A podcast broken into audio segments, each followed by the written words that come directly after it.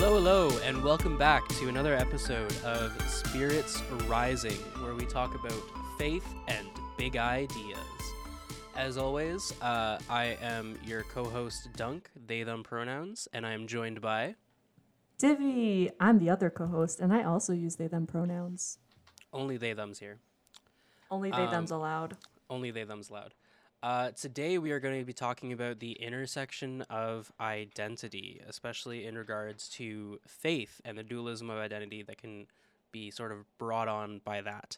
Uh, but uh, we do also have a, a little bit of exciting news. Divi, you want to tell our listeners, our many, many listeners, about the exciting news? Why, yes, Dunk, I do. Hello, hundreds of listeners out there. We have a big announcement. Um, so, our very good and cool and awesome friend, Julian, who is also on the SCM Canada board, shout out Julian, is putting out this awesome, awesome event called Jesus is Coming Out Celebration, a queer art showcase. So there's going to be a bunch of queer artists there. It's hosted in the church. It's on Palm Sunday, and we're just going to have a grand old time. Um, if you want to come to the event, if you're in Toronto, um, it's on April 10th at 7 p.m. And if you want to see more details about the event and the links to register and buy tickets, those will be in the show notes. Um, there are many, many amazing performers there, but arguably the best of which are yours truly, me and Dunk.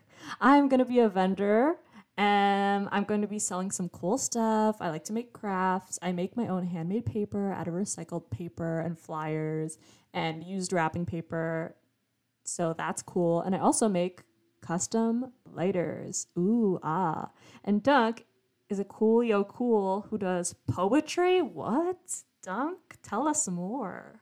Uh, yeah. So I'm going to be uh, performing some slam poetry, which I have not done in uh, uh, quite a few years now, actually. But for something as uh, brilliant and celebratory as Jesus is coming out, uh, it seems only appropriate that I bring back the the old pen and paper and uh, you know once again assume the title of Dunk the Bard Boy. Um, Wait, did you, do you really write on pen and paper or do you use your laptop or phone like a normal person? So I'll, I'll, I'll be honest. Uh, almost all of my work is is on digital spaces. I'm I'm I'm very much a, a, a digital person living in a digital world.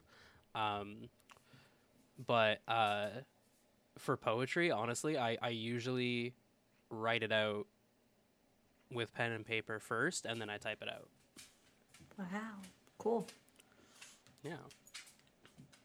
And uh, I actually do have a little taste of something from uh, way back at the beginning of the start of my career as as, as a slam poet uh, that I think might um, have some relevance to what we're talking a bit about today uh, in, in regards to church relation to certain cultural touchstones like identity and patriarchy.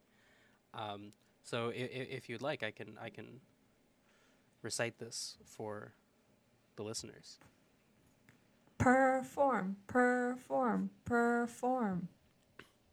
All right. This piece is called uh, "The Path of the Righteous Gentleman." Ooh. Let me get straight to it. Axe smells terrible. But every 14 year old boy feels the need to bathe in it every night because he thinks he'll get a girl that way. But that's okay, because by the time he's 15, he'll want to be a man. His own man. And of course, being his own man means Old Spice, because ladies look at you, man. Now back to me. Now back at him. Now back to me. Sadly, he cannot be me, but he can smell like me, and what new young man doesn't want to smell like an overmasculine man in a towel and on a horse? With diamonds more fake than the abs of 300. Soon enough, it's sweet 16. He gets gem membership from one parent and protein powder from another. Bulk up, they say. Every chick digs big arms. Big arms, big pecs, big legs. Only thing forgotten is a big heart. 17 comes around and it's time to get real, get a haircut and keep it neat. No longer can you dress just how you feel. It's time to clean up your act. You've got to do well, get into a good school, then get a good job. You'll never get married if you don't make six figures. Oh? That doesn't work with what you want to do, with what you want to be? Just don't cry about it. You're a man now. Have a drink instead.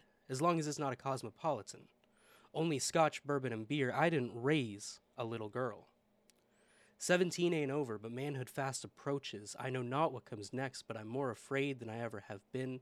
I feel as though I'm only three feet tall, yet I know that's only half of what I should be.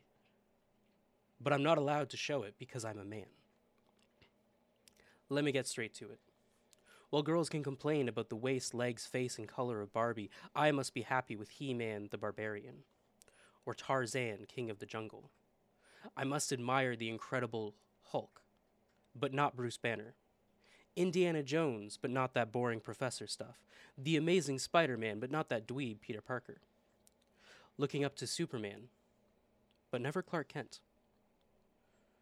The lives we live now always seeming to be borrowed, the world a stage, men and women merely the actors, actors not characters, and while so many women have the sense and strength to realize that it's better to be you and hated than another and liked by the ones who don't matter, they have the sense to speak out, whilst the gentlemen stay silent and unfeeling. No more.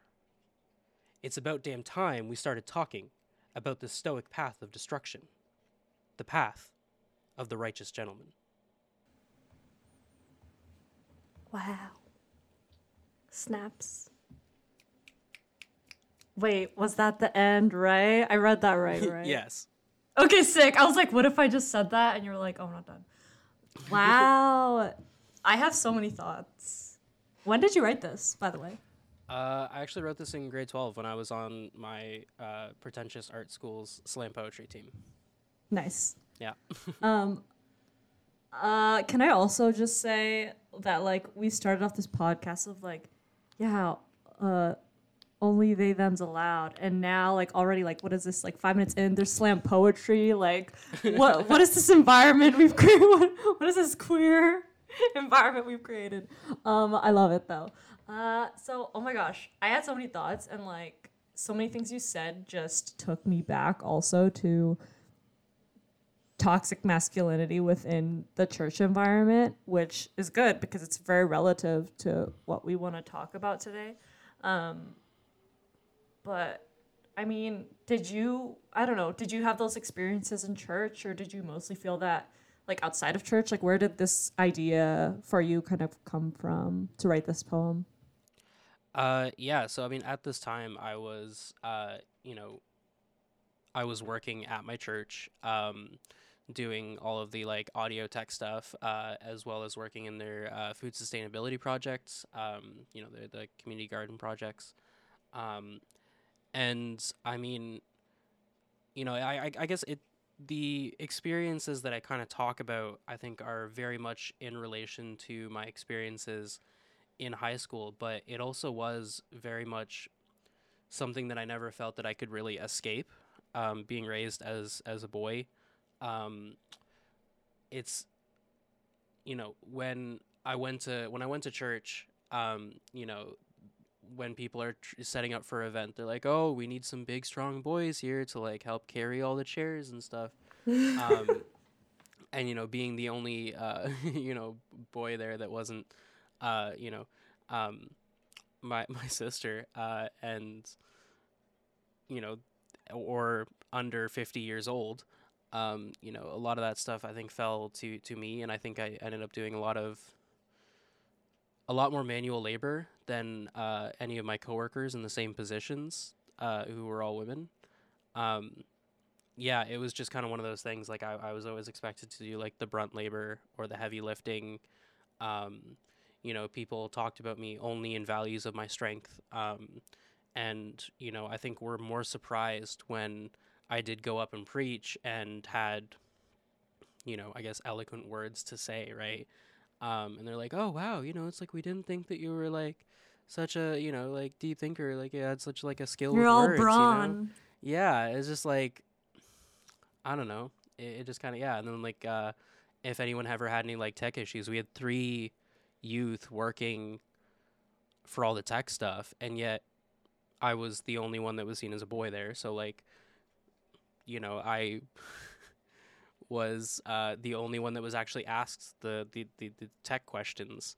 um, and you know that that like double feeling. I, it it just it, it was very uncomfortable. And if if I'm being honest, um, you know those little old church ladies can sometimes get a little. Uh, they they really don't understand. Uh, you know what's what's maybe appropriate to say to like a, a 15 or 16 year old and what's maybe um, not so appropriate to say um, yeah i mean honestly there was there was like one little old lady who was kind of handsy um, yeah like it was very- Pardon? yeah, it was it was quite uncomfortable to be honest um, dude.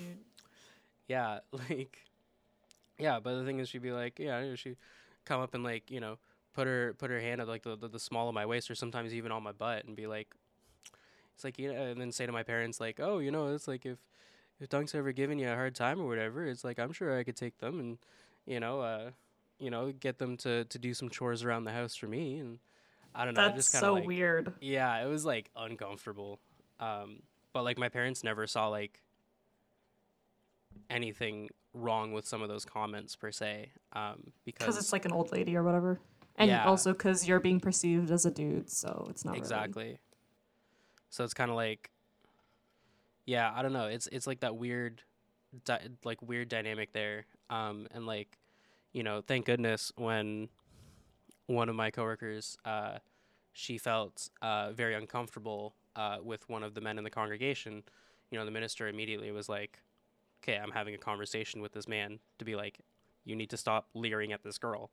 Um, you know, and that was like instantly shut down. But I didn't even feel comfortable to like talk about what what was going on uh, with the way that I was being treated because,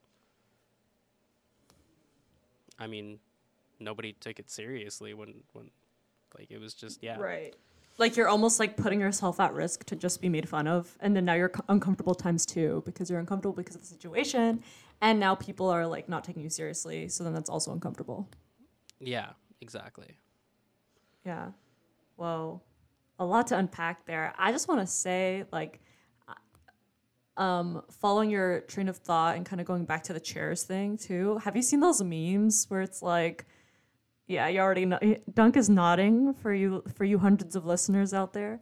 Um, so yeah, like they'll be like, oh, can all the like boys come up to the front and carry the chairs? And then the meme is like a young girl like carrying like eight chairs. And why is that the universal church experience? First of all, like why are there so many chairs? And why does everyone start deciding that the youth are gonna be the pick the ones to pick the chairs and then not just the youth, the boys? Like why is this such a universal experience? Because I definitely had this experience. Um, and I will say like the there were moments where like allyship was so important to me in church um, to kind of like stand up for me in those situations. Like for example, oh, I have so many stories, Dunk. Like stop me if I, too many stories come out of my mouth, and you're like, okay, Dave, you've been talking for like 15 minutes. Let's let's take a chill pill. But like one moment I remember is like I would try to help when I was younger, and you know, folks would be say like, "Oh no, don't do it. Let the boys do it. Let the boys do it." And I would get really pissed because I'm like, I want to be strong. Like I want to be helpful, you know. And then there was one moment where people were unpacking the car, and this was like after years of being in that church and conditioning of like, don't help, like just let the boys do it, or you're gonna be told otherwise. And then the past, or and then an individual at the church looked at me. and then was like put him on and was- and was like, "Aren't you gonna help unpack the car?" And I was so like, I froze in that moment because I'm like, "What? Like, what do you want from me? Like, do you want me to be helpful or not?" Like, I was so confused. Um, it was really confusing. And then the allyship thing is like, I used to have a partner who I dated in church, um, and they were one of like the older, uh, well, not boys at this point, like the men, so like one of the older youth um, who, who would be told who would be told to like carry things and do things. And i would they would always like also ask me to help them because they like we've had these discussions and they knew that i like wanted to be asked to help and not just like the only way to help is to like mop the floor in the kitchen. Like there was clear gender roles in like the way people would take care of the church.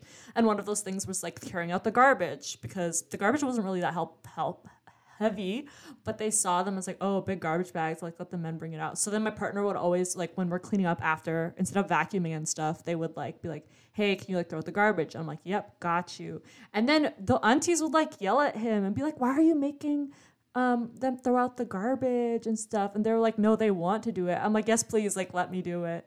Or like there were moments where I'd carry stuff and then they'd like it's so weird to say they'd let me carry it, but honestly, at those times that was the situation. Like everyone was putting this work on this person, and he was like, "Hey, can like you help me out, and also I'll help do other things." And I'm like, "Yes." And like that, just like basic asking someone as a person to help. For some reason, that felt like really special to me. Like that was like, I don't know, but it shouldn't be the case, right? Like that should be the norm. But it felt super special in that moment that someone was like treating me like a regular person, asking me to do regular tasks. Mm-hmm. Yeah.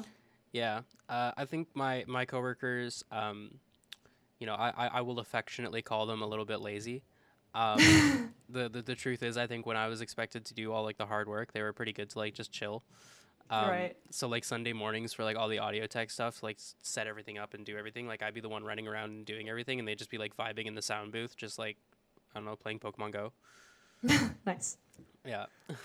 but uh yeah, I mean yeah, I, I, I don't necessarily think that it was as overtly terrible because I mean like uh, uh, we all did decent amounts of, of labor. I mean we were in a gardening project we were taking care of and, and cultivating produce, right? Um, so there was points where we'd all have to do you know do the hard work and roll up our sleeves and everything. Um, but like for any like particular things like you know grabbing bags of like manure or soil and stuff like the heavy lifting um that was like that that that would fall on me um yeah but um yeah i don't know it, it's it's it's it's a weird weird relationship that the church has with with patriarchy and and with uh i guess gender normativity um even in like a more progressive church like the united church Yeah. Oh, true. Yeah. I think, uh, you know what? Even within the SCM, there's like maybe SCM alumni or older staff or just other folks that it's the same thing. Like you, you know, you can say an organization is progressive or whatever, but it's made up of individuals and individuals have their own like experiences and premonitions. Like I think unfortunately misgendering happens a lot sometimes. Um, I mean, I'm sure you've experienced it. I've I think I've seen it be experienced for you, like in emails and stuff like that. Um, and it's happened to me as well. Um, yeah seen So- that too yeah. So right. So it's like, you know, but I'm kind of getting off topic there. It's just every organization has its has its things, and everyone needs to be trained. And the the idea is like, what is your willingness? I think so. I don't want to necessarily, you know, um, say like penalize. Like I know people within the SCM at least try, and they're at least like wanting to be retaught and learn. At least that's my impression. Um, but I also want to touch back on the whole idea of I don't I'm hesitant to call it sexualization even even but like uh definitely like gendering somebody and equating gender to some sense of like sexuality. Um and the thing you experienced as well like to be honest I also had aunties that I felt like Filipino aunties and felt like sexualizing me in a weird way and definitely not in a you know predatory manner but just in a way that it made me hella uncomfortable. Like they would do the thing of like t- they're very touchy and like th- like Filipinos, uh, at least the ones in my um, vicinity, like aunties and stuff, they love using the word sexy for some reason. And if you look good, they'll yeah they'll call you beautiful and sexy. Like they use like using both of the words, those words. And I just felt so uncomfortable. And oddly enough, my experience with like the older men in the congregation was completely different. Like I felt way more comfortable with them. I had uncles in the congregation that I would hug and we would be we were, I was super close with them but it was way more comfortable even than the aunties so I feel like church aunties are just wilding like I don't know why but I don't know Chur- chur- yeah, I think older church ladies are just um, a, a, a whole breed in and of themselves, and I, I feel like I might just low key be making an enemy of myself uh, with the entire United Church Women group. But um, you know, it, it there is something to be said there. It is uh, it is kind of weird. Like uh, I mean, my, my friend Kelsey uh, works at a, an old folks home, um, and what she what she will say is like you know sometimes like you know being like a, a- an attractive woman and all. Um, you know, sometimes you know, like some of the older men at the like the residence will be like, "Oh, you're looking good today," or like, "Oh, I if only I was you know so younger, whatever." Um, but like the the little old ladies at the nursing homes, the like the, the little lady residents, holy Right. shit, they can like they can really get it. They'd be like, "Yo, you got some nice arms there. You got a you got a nice ass there." It's like, "Yo, you should come here and uh, have, why don't you help me in my room? Like, What? Need some help getting undressed or something." Yeah, no, it's like unhinged. What is going on? Yeah, I think know. we've just tapped yeah. into something here. I've never heard anyone so. talk about this before, but like, yeah, why are the church aunties like? What is this energy? Yeah, it's like uh, uh, it's it's like at a certain point, if you're in a church community and and you're a woman at like you know above a certain age, I, I guess as soon as you retire, right, or maybe as as as soon as you know your like family is like as soon as you have grandkids, maybe I don't know, somewhere around then, you just you just uh stop becoming like a respectable um person and and just become like a construction worker. Oh my gosh, you transform. mm-hmm. Yeah, you Just, just fucking wolf just- whistling and Yeah, you're like no one can no one can hurt me now. I'm your elder. Let me like say what I want, kind of thing. I'm just an innocent old lady. No, I'm I'm painting this picture that I don't I don't want to say like I'm I'm genuinely thinking is accurate, but I think there's it's just such a it's such an interesting um, phenomenon here that we've uncovered with church aunties. um, but yeah, I also want to talk about like uh that I like uh there's so this stresses me out even just thinking about it as you can hear from my potentially many grunts. Um people saying that like online that like toxic masculinity or like patriarchy and people just were just like not clear on what that means thinking that that means that people like hate men or that men are bad. And it's like no patriarchy and toxic masculinity like hurts everybody hurts um, non-binary people hurts women hurts men hurts everybody um, and i saw that like firsthand growing up in church too like i remember there was this one kid who okay so we had like a dance team right?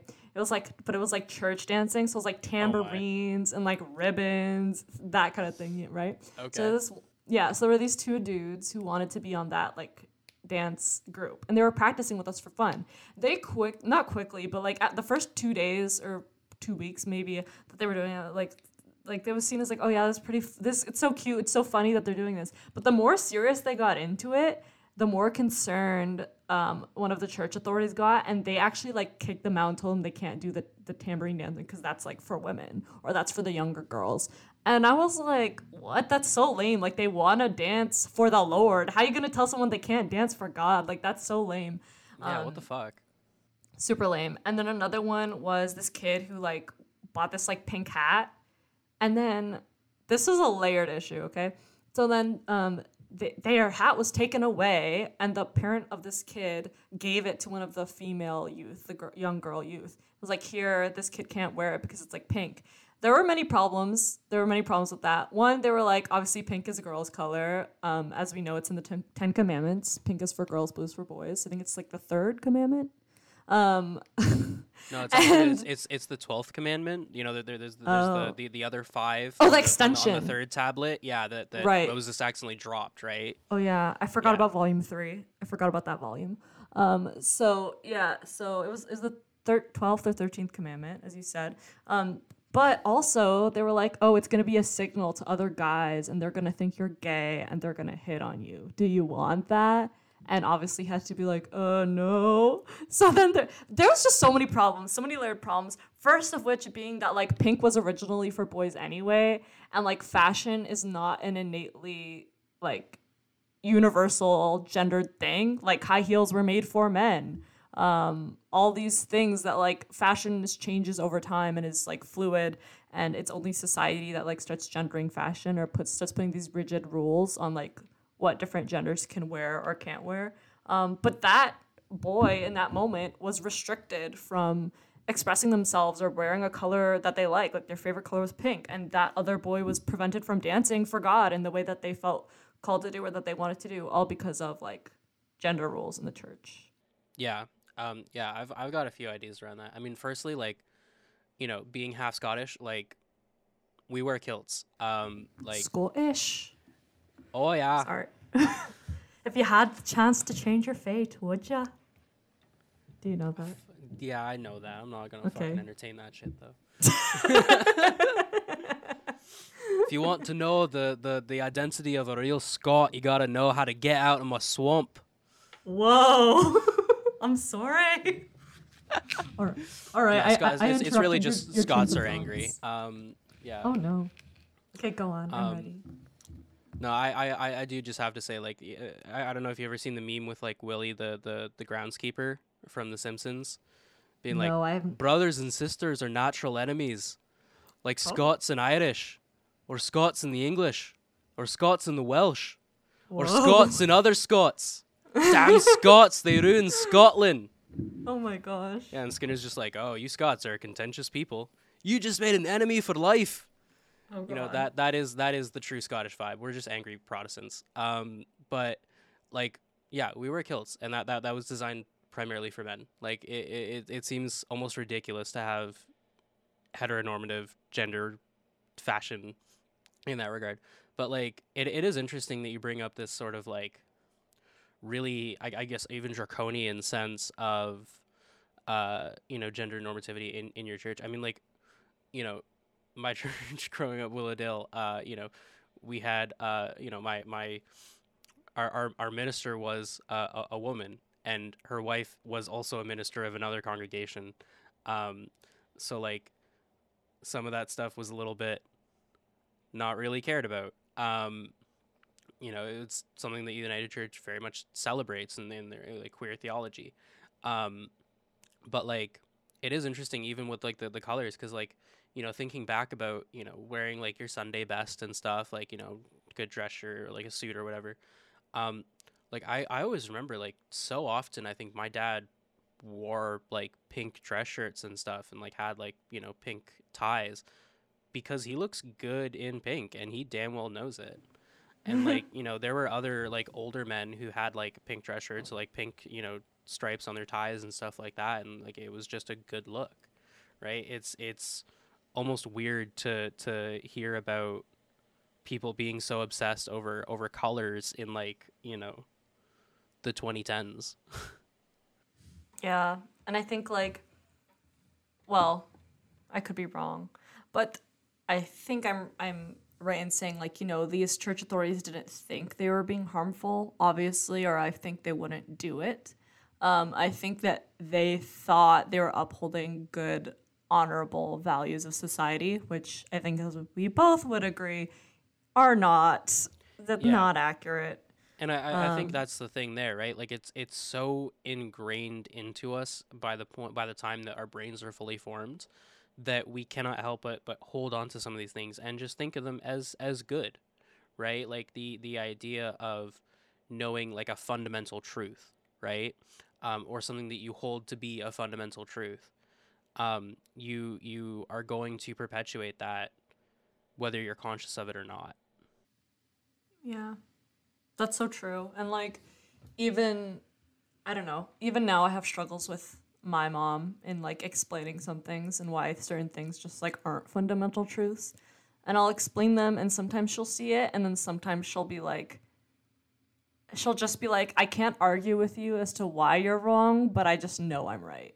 And it's kind of what you're saying. It's like it's so ingrained that they just like they really believe it. They really believe like they know what they know and it's you know there was a saying in i don't know maybe you've heard this before it's like i've eaten more salt than you've eaten rice and it's just that like older folks know way more than younger people which i think is true in some areas you know i will never have as much life experience as my mom does or as uh, any of those church folks do they've gone through more than i probably will ever go through in my lifetime but that doesn't mean that they therefore know the whole solid universal truths of the world. They just don't know.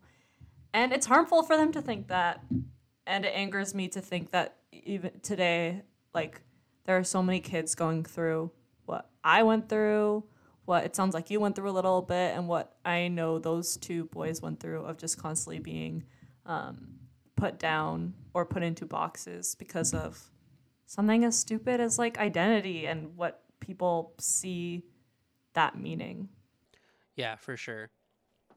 Like it, it is interesting how you can say like even our parents like you know as as accepting of our identities uh, as, as they may be um, you know sometimes they even struggle with some of those things a little bit too um, i remember uh, in the summer um, i was hanging out with my my mom uh, at my parents place um, and was it she kind of like uh, she she's she's made my childhood bedroom into uh, her work from home office um, and completely colonized my closet so it's it's entirely just like her jackets and stuff. Um, and so I was just like, I don't know, I was just talking to her while she was doing some work and stuff, and then I was just like fiddling through the closet, and I saw this like gorgeous, like knee length, uh, tr- like leather trench coat kind of situation, uh, from like Ooh. you know the early two thousands, and had like these buttons and stuff, and it was my mom's, um, and like you know unfortunately, I don't think she, she's ever gonna like fit in that jacket again, um, because it was from 2002 before she got pregnant with my sister, and um, so like I was looking at it and I was like, this is really nice. Like, uh, how come I've never seen you in this? And she's like, oh yeah, it like hasn't fit since like I was pregnant the, the last time, right? Um, and so I, I just like looked at it, you know, I was I, I thought it was really nice. I thought it looked super cute. So I tried it on. And I was like, yo, I'm kind of liking this. You know, I checked myself out in the mirror, and she was just like, yeah, you know, honestly, it's it's kind of working for you. Like, I, I think like the fit and everything, like it's it's a women's jacket. She's like, I, I think the fit like is really good on you and stuff. She was like, you know, I think being very, um, you know, she she was being like very supportive of that. Um, and you know, she was just like, yeah, I know it does kind of look good. I was like, I mean, I was like, can I can I maybe you know steal it? Can I can I take this? And she was like, mm, I don't know, cause like maybe someday I would like to wear it again. I don't know, like maybe you could borrow it. I'm not sure, but like, you know, it is something really nice. It's really, you know, really nice Danier leather jacket. So like, you know, it's something I want to keep on to maybe. Um, and then my dad walked in, and he looks at me and he's just like, "What are you wearing?" And I'm like, I was like, "Do you, do you like it?" Sick I- I ass think it looks- jacket. yeah, it's like I, I I feel like I look pretty good in this jacket. What do you think? And he's just like, he comes over and he looks at the he he literally looks at the buttons, and Hmm. says, "The buttons are on this side, which means it's a women's jacket. You can't wear this." And and my my mom was looking at me, and then literally just panned over, looked at my dad, narrowed her eyes, and then just said to me without without breaking con- eye contact with my dad, just being like, "Yeah, Dunk, you take that jacket." Oh, Um, and she I was like, not. Sh- oh my god. Yeah. Um, yeah. And then like, I was like, hell yeah, okay, dope. And my dad was like, you can't wear a woman's jacket. It's like that's not what men do. And I'm like, not a man. And he was just like, oh yeah, okay, fair enough, fair point. Oh my Um, gosh. like he had just kind of completely forgotten because he just sees me as as as a man. Um, and you know that, that that's that's a whole problem in and of itself, I guess. But uh, you know, he is kind of trying and sometimes forgets, I guess, and all that.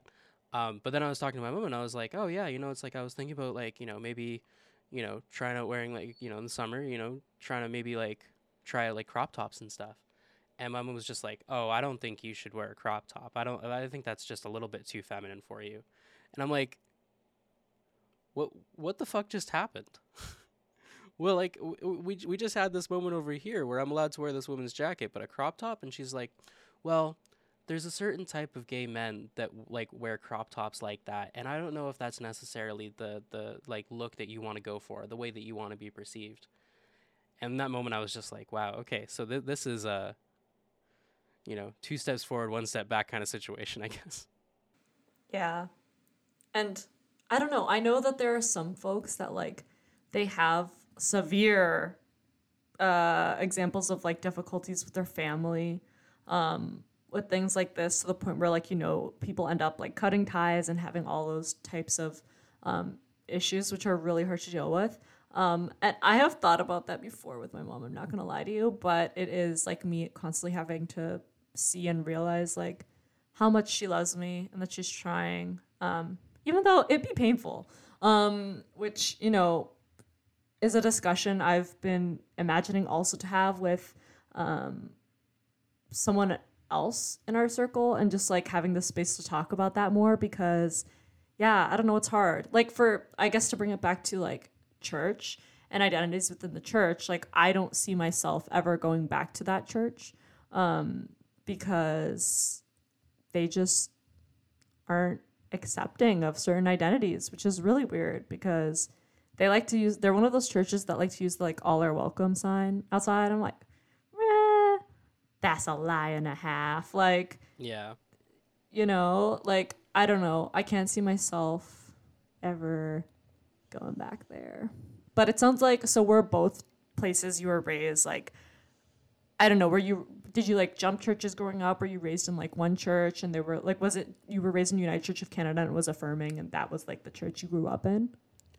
Uh, yeah, pretty much. I mean, yeah, we've been affiliated with United Church. Uh, you know, my great, either great or great great grandmother, um, was actually one of the uh, people who was who was uh, conversing with a bunch of the different local congregations in Manitoba, uh, with like the Methodist congregations and such, um, about uh, joining this new amalgamation for the United Church, um, way back in in the 1920s. Um, so yeah, we've been like United Church folks since the get go. Um, yeah, but uh, yeah, I mean, like we we we went to one congregation when we lived in Brampton, and then when we moved to Toronto, um, we we joined this other one that I became very involved in.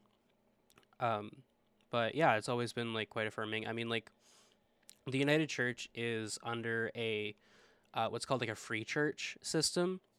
So um, basically what that means is like you know if you go to like a, a roman catholic church um, the order of service for mass and stuff it's going to be the exact same anywhere else in the world right and if you go to like a lutheran church um, you know the that that service and their liturgy is going to be pretty much the same everywhere in the world because they follow this like heavy set like draconic liturgical ordo that represents the theology of their denomination.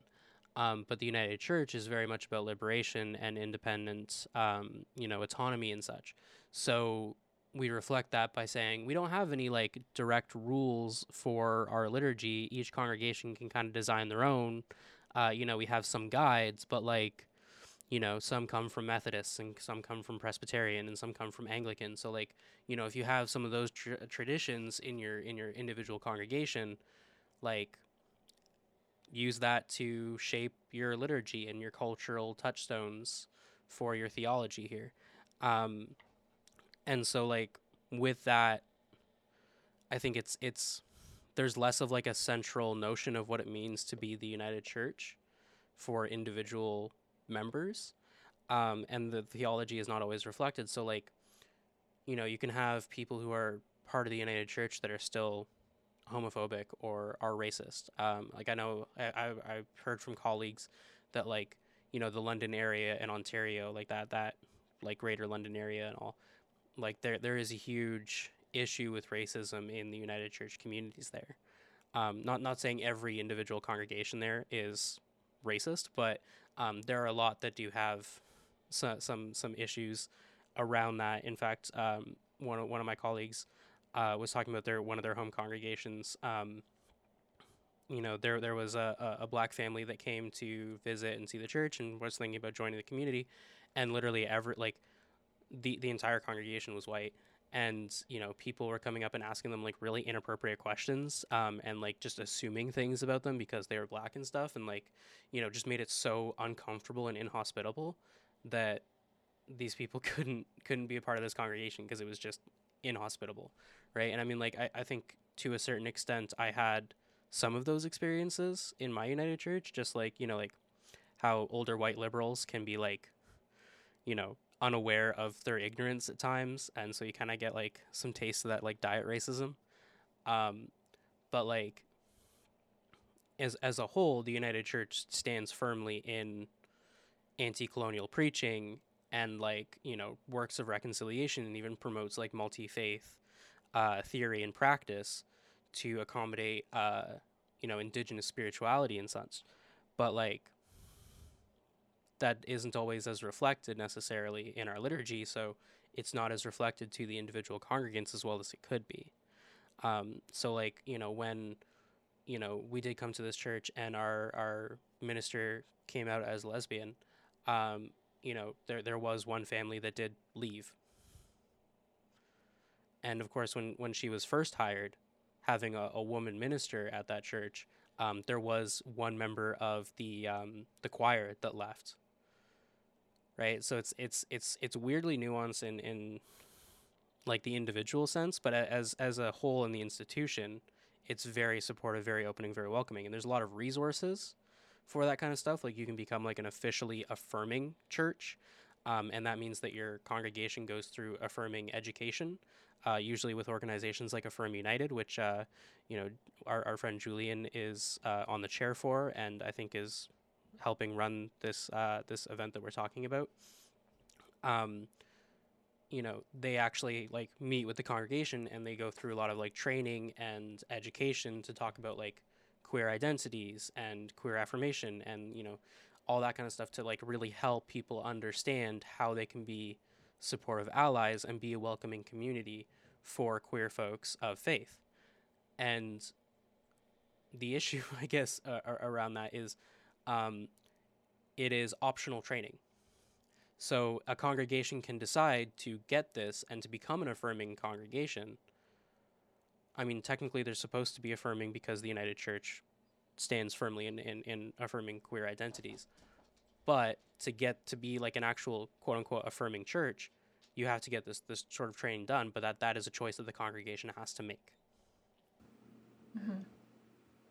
Yeah, that's interesting. I feel like I don't know. My experiences are different, definitely different. But what you're saying about like macro beliefs as like an organization or as a church, as a denomination versus like micro individual beliefs is very interesting. I, you know, I've grown up in two main traditions because I was raised Catholic until my mom converted to Pentecostal, and then we switched to a Pentecostal um, evangelical church.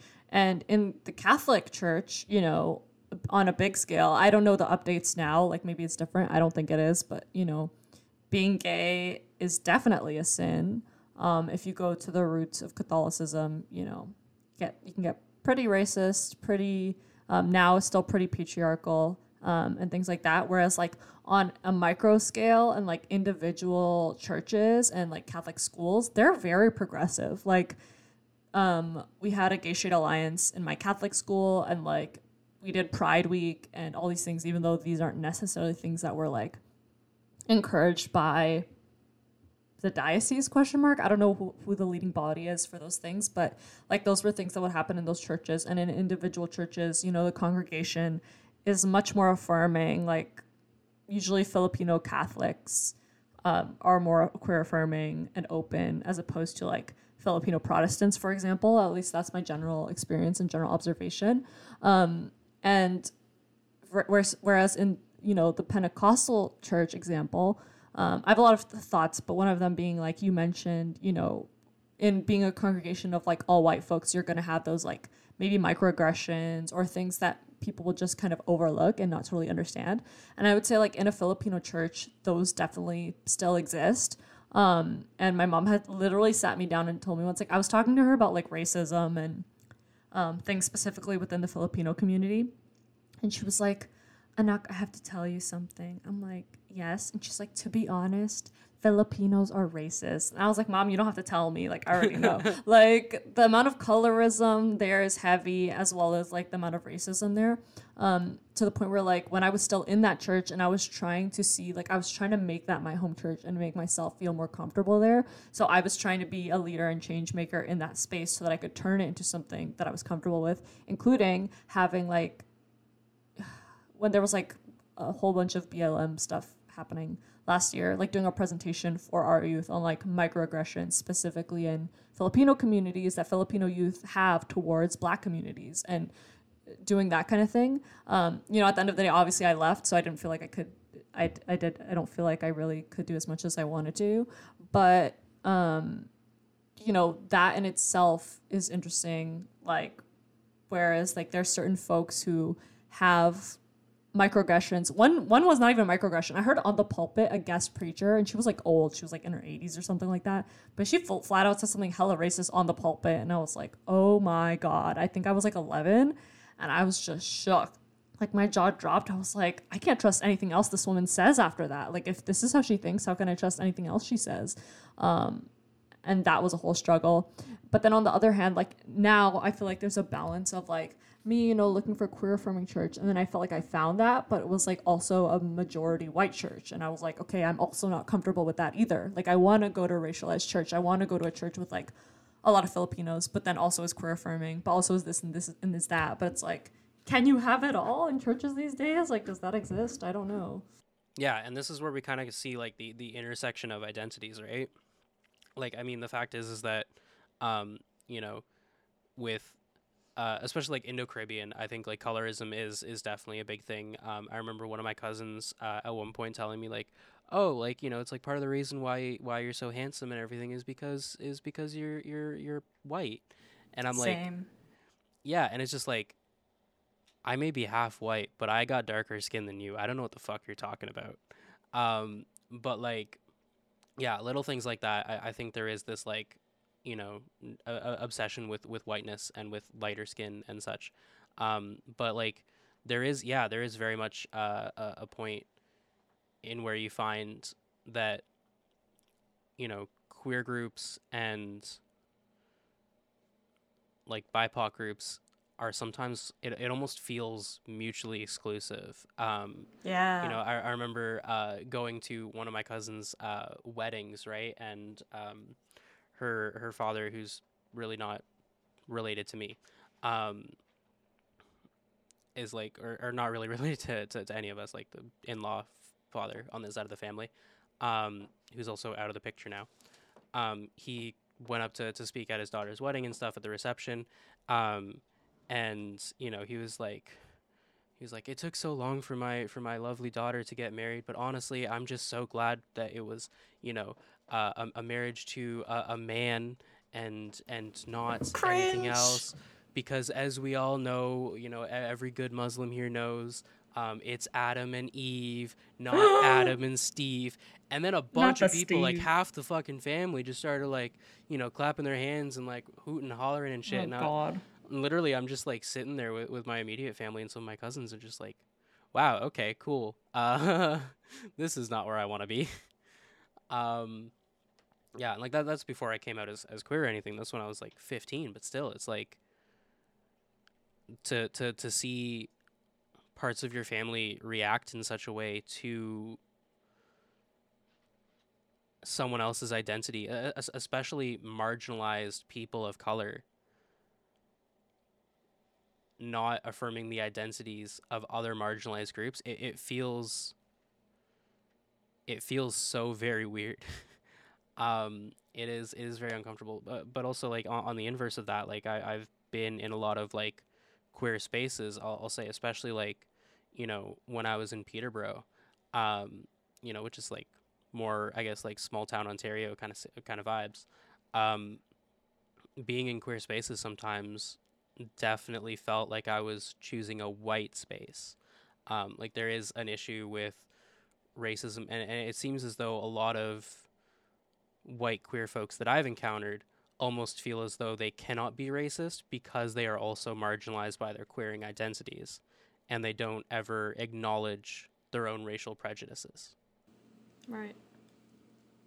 Facts. And I feel like it's honestly okay. I I can only speak to my experience. Um, but one thing I will say is I even know women who are misogynistic and say really evil shit about other women, even in like the queer community, right? Um, and it's like just because you belong to a certain marginalized identity group doesn't then make you like um what's the word um like unable to be racist or be misogynistic um even you know people in the queer community there's like biphobia within the queer community in and of itself right um the adam and eve thing is so like I've heard that so many times. The I actually found a It's so funny meme fucking about it. dumb. Like It's so dumb. Like uh, layers on layers of what? Okay, if we're gonna be like take that seriously, of course you and me could dissect that into layers. One being like fundamentalism and like like creationism and that whole route of like, okay, so what are you saying about the story and of itself as like a whole? And then another one being like origin, an example, not being the definitive thing of what a relationship looks like. Like just because that's one story or one example of an example of creation doesn't mean God is saying that all of creation is gonna, all pairings or relationships in creation is gonna look this way. Um, I don't know. What do you think about that? I mean, honestly, my, my favorite meme reacting to that is uh, the one that says, I'm bisexual because knew you were that's say- what God says. You know, God says Adam and Eve, not Adam or Eve. You know what, Dunk? I'm mad because I wanted to tell that joke. I was gonna tell it, but then I was like, no, let me give Dunk some time to respond. Dunk, what do you think? And then you stole the joke. Dang, I guys, this is my last podcast with Dunk. I can't do this anymore. Sorry, Divya, I've Um, ended your whole career. I'm leaving. Um, but yeah, literally the last two minutes I spent Googling words to try and find the exact meme. Like, I was like, what's the wording? I was like, Googling, Googling as I was listening to you. Obviously, I'm listening, okay. But I was Googling at the same time. I was like, what's the wording? And then I finally found it. And all that work just for you to say the joke. Like, damn, Dunk. Why'd you have to do me like that? I, I think what's really funny is the fact that you probably could have found it quicker by just going into the Discord. Um, Is it in the SCM Discord?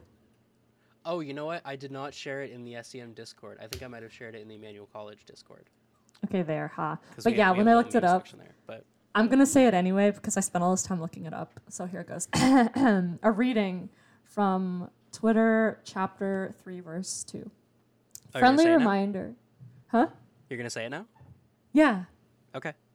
Okay. Friendly reminder that it is a sin to not be bisexual. The Bible says Adam and Eve, not Adam or Eve. Amen. There. I got to say it. For the for our hundreds of listeners out there, Dunk is snapping. Dunk is showing a snap. They oh, I'm, I'm sure it's, it'll be picked up by the by the audio. I'm, I'm hearing it. now it is, but now. maybe it was just my earbuds. But it looked like you were just making the motion. It didn't look like you were actually snapping. Ah, I see. This is the issue with the with with with audio and online recording. Yes. Man, what heavy topics we get into. I know, right? I just had to take a deep breath, like, oh, that was heavy. Um, I wanted to also talk about, if we can, maybe this can be the last thing to talk about, because as per usual, you know, y'all, before we started recording, Dunk was like, maybe we should do this to fill up time. I'm like, Dunk, we don't need to fill up time. We be talking, okay? It is we're we're I don't know how long this actual podcast is for y'all, but just so you know, we're at 53 minutes of talking, um, and we haven't even gotten to one point that I want to actually bring up is well, I guess this wouldn't apply to you because you said that you kind of um, well, no, maybe it does. So I want. So we talked about our past. I want to talk about now and the transition out of. Um, for me, it would be the transition out of uh, my old church into finding a new church home now, and that's kind of what I alluded to when I was talking about. You know, I kind of found a church and they were queer affirming, but they were mostly white. Um, and do you feel like you mentioned the same thing as well? So would you say that like the church you're in now is one way or the other, or is it pretty mixed? Like, how are you dealing with your intersection of identity in the church now? Uh, yeah, I think I'm seeing it more as an intersection rather than like what W.E.B. Du Bois talks about with like the dualism of identity. Um, although that's really more talking about. Well, well, that, that that's a whole topic for another day. But um, Wait, Yeah. sorry, but can you explain real quick what is dualism as opposed to like intersection? Uh, dualism is when it's it's it's almost uh, competing senses. Um, so uh, the way that uh, W.B. Du Bois talks about it is, um, I mean, like, you know, I, I think you'll you'll probably understand this. Like, you know, if as a person of color, when you're making choices out in public or being perceived by the public, you're not just representing your own self, but you are representing all the people that look like you. Um, and so there is kind of like that that notion of like, how can I act with my own accords and own like sense of what I think is right and my own agency versus like how this will reflect on my community, um, but also in the sense of the dualism between um, you know specifically like women of color, right? Uh, you know, b- being both perceived as a woman and being perceived as a person of color, and how you know those can interfere with one another and how those relate to one another um, in very complex, nuanced, conflicting ways. Honestly, um, you know, a lot of people talk about uh, feminism and white feminism, um, and actually, if you look at um, you know, in, in, terms of theology, there's like there's feminist theology, um, and there's there's black theology, um, but also you know a lot of women black theologians when they talk about gender, they don't talk about feminist theology, and they never call themselves feminists. They call themselves womanists, and it's womanist theology. Um, and it's just it's it's uh, just a separation from the like Latin linguistics that's very like white dominated, and just using more plain like this is how we are seen, and so it's just a bit of a differentiation because it is a different experience viewed in different ways.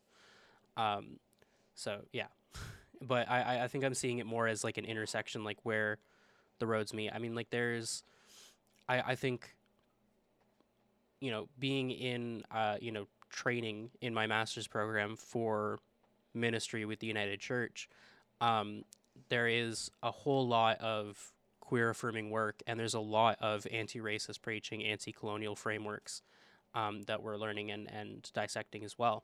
So I think I've, I've found a community, it is predominantly white, um, but it is one that has this education and nuanced understanding that also my voice is not even just listened, but it's almost celebrated because I am actively helping people to understand different frameworks. I mean, like sometimes that makes me out to be like a teacher teaching white people about racism, but often enough because of like the readings and because of the work and because of the open mind and perspective that a lot of my colleagues have, it's much less about that and more like a dialogue and discourse about what we can be doing better and like what you know what can we look towards in the future and things like that right?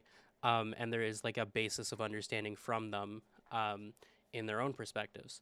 So I, I, I think the community that i found in my program has been really quite something um, and it is it is predominantly white but it's not entirely right i mean like i have friends in that program who are uh, Indo Caribbean. I have friends in that program who are East and South Asian. I have friends in that program who are South American, right? Um, it is a diaspora of queer theologians, um, and that that is, I think, really quite special. But the fact that I, I, I guess the fact that I'm so happy to have found that queer space that is still predominantly white is telling in and of itself but the fact that there is one that exists that does have a diaspora does highlight a change going forward in the United Church, at least. Yeah, I hear that. I think for me, it's the SCM is that community, and I just hope mm-hmm. that the SCM grows and continues to be representative of all these voices we're talking about. Like, I don't want us to become full of one type of person. Like, I don't want us to be like, white queer allies, which I don't think we can become at this point because most of our leaders now, or I don't think any, I don't think we have any white staff actually. But um, I, th- I, thought um, we had one white staff member, like one we? white coordinator. No, we don't. We don't. Do we? No, who? I don't think so. Oh, look at that. Yeah, no, we don't. Um, so maybe that you know, but even within that, like we all have our own personal identities and um, and I just hope that we can continue to like diversify and be that space for people that I think so many people want, but it's just a matter of like finding those communities who have the same interests. Like I have no doubt that these people exist, that there are people who like are interested in social justice and are queer affirming and are racialized and are looking for that space where they feel like they can be themselves because I know I was looking for that space. Um, and I feel like the SCM is that for me right now. And I still haven't found a home church. And people kind of look at me sideways when I, I feel like when I say that because everyone kind of assumes with me in my position that I'm at a church and I have a regular church, but I haven't I haven't found that for me yet um, in the traditional sense. And I'm okay with that, to be honest. Yeah, I mean, if, if uh, it makes you feel any better, I currently don't have a, a home church or home congregation. Um, I, you know, after my time with Willowdale uh, in Toronto, I, you know, went off to, to school in Peterborough. Um, didn't find a, a, you know, church community there that I, I wanted to be a, a, a part of in the same way. Um, although I did work with Trent Spiritual Affairs, and that was my job there. So, you know, I did have a lot of a lot of religious work uh, in a, in a multi faith network um, to to find community in. But, um, you know, I mean, like if I think about it, my church community is SCM. My church community is Emmanuel College. Like I don't necessarily feel the need to be a part of a church, right? I mean, if you go back to early Christian teachings, right, like with uh, you know the epistles and, and Peter and such, like the idea of the church is Christians coming together to do God's work through the teachings of Christ. That's what SCM is doing, right? Like that's what we do. That's what we try to do at least. Yeah. Yeah, SCM is church. Amen. Also, after that last Ash Wednesday service, we do be running services too. So We do be running services. We might have to look Yeah. at like a, a an Easter service. yeah, I oh okay. Let's not go into talk about that because you know I'm about to go off if we start talking about programming. That's not what this podcast is about. Um, trust me, y'all. You don't want this. You don't want this podcast to be us talking about programming. Uh, um, okay. Is there anything else we want to talk about in relationship to this topic, or should we do a close? Uh, I think we can Close do a close. I, I think um, you know there's definitely some ideas that we can be exploring further soon. Um, potentially, maybe even continuing some of these ideas next episode. Uh, but yeah, I think for now we can we can sign off. Yeah, I think that's one of the good things about this too is like we're not trying to come to any type of conclusions. We're just having the conversations of like what's on our heart and opening it to continuous dialogue with each other and with other people and we don't have we don't expect to have the answers at 23 years old of age. 23 years old of age. But yeah, like people older than us don't have answers. Why would we at this point? Um, Pretty. Pretty Sicily. All right. Do you want to do the outro or should I try? Uh, well, I think we, we both have some stuff to plug. What do you what do you have to plug, Divvy?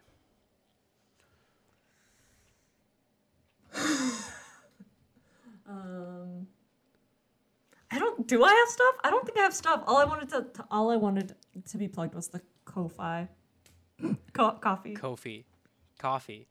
It is a coffee. See, now you can't say it either. Kofi. Kofi coffee.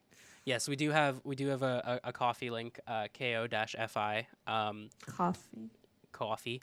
Um, the idea is that if, if you like what we do and if you want to support the podcast, uh, you know, you can uh, quote unquote buy us a coffee uh, through the coffee link. Uh, it'll be in the show description. Um, yeah, we don't like have any advertising or anything for this podcast, so uh, you know, any support comes from you, the listener. Yeah, I'm talking to you, you individually, You. who's listening right Yeah, now. Yeah, you. Yeah. Steven. Um, Trey. um, yeah. uh, so, can I just add, can I just like put here? It, it's not actually buying us a coffee. You're gonna your donation supports the podcast to keep running and the and the funds that are required to continue the podcast. So don't Precisely worry, so. Yeah, it's just you're the, not the buying us nomenclature. coffee. Yeah, it's really just the nomenclature of, of the thing. You know, whether it's coffee or, or well, I guess that would make it sense if it was coffee. But maybe it is- Nomenclature. Maybe it's Ko-fi. I say Ko-fi. Um, kind of like GIF or GIF. Yes. Yeah. Are you a GIF person or a GIF person? I am a GIF person because it's a it's it's a abbreviation for graphics information format. So um, like graphic, not traffic. Um, yeah, I heard that explanation from the creator too. They were like, "Yeah, it's GIF." I don't care. I'm still call it GIF, which is why I'm still going to call it Ko-fi, even though you already told me that it's coffee. Okay. Um, not that I want to be mentioning uh, Dungeons and Dragons every episode. However, uh, what is I think fun is they did uh, release some uh, new uh, playable races. Uh, so when you make a character, you can you can be like different like magical races, um, and there are these hippo people, um, and they are they are literally uh, they're, they're, the, the the name of the race is is Giff with uh it's it's G I F F, and in the little like blurb of um about about the, the like the race and their culture and stuff, um, they said that the, the biggest arguments that uh, that Giff ever get into is uh, about the pronunciation of, of the race name, whether or not it is uh, GIF with a with a hard G or or GIF with a soft G.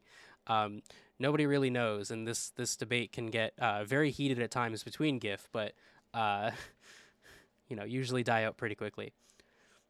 Whoa. So they even like- argue within themselves? Yeah, but I the, the the real thing is Dungeons and Dragons. Why did you why did you make a GIF meme in your game Whoa.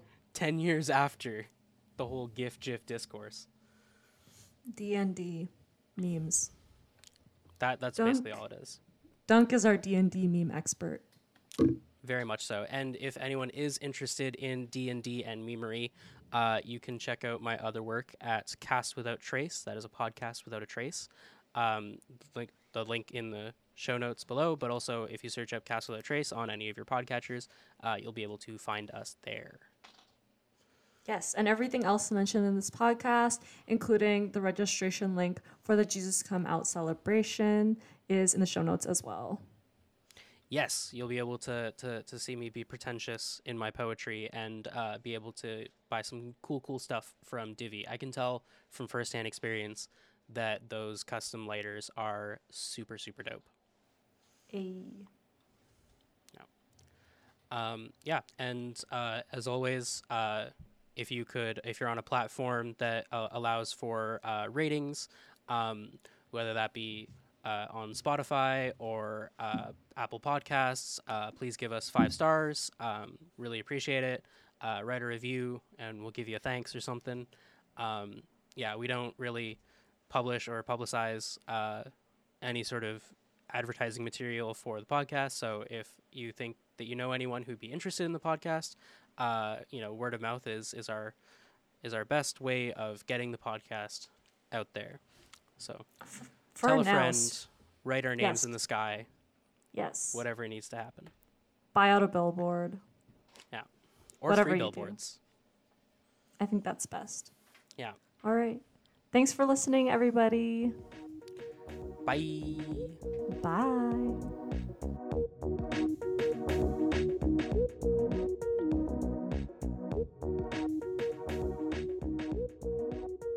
Thank you for listening to this episode of Spirits Rising. You can listen to us on YouTube, Spotify, and all your favorite podcasting apps. Our thanks to the Student Christian Movement for supporting this project, and especially to the SCM York's partnership with St. Theodore of Canterbury Anglican Church and the Diocese of Toronto's REACH grant.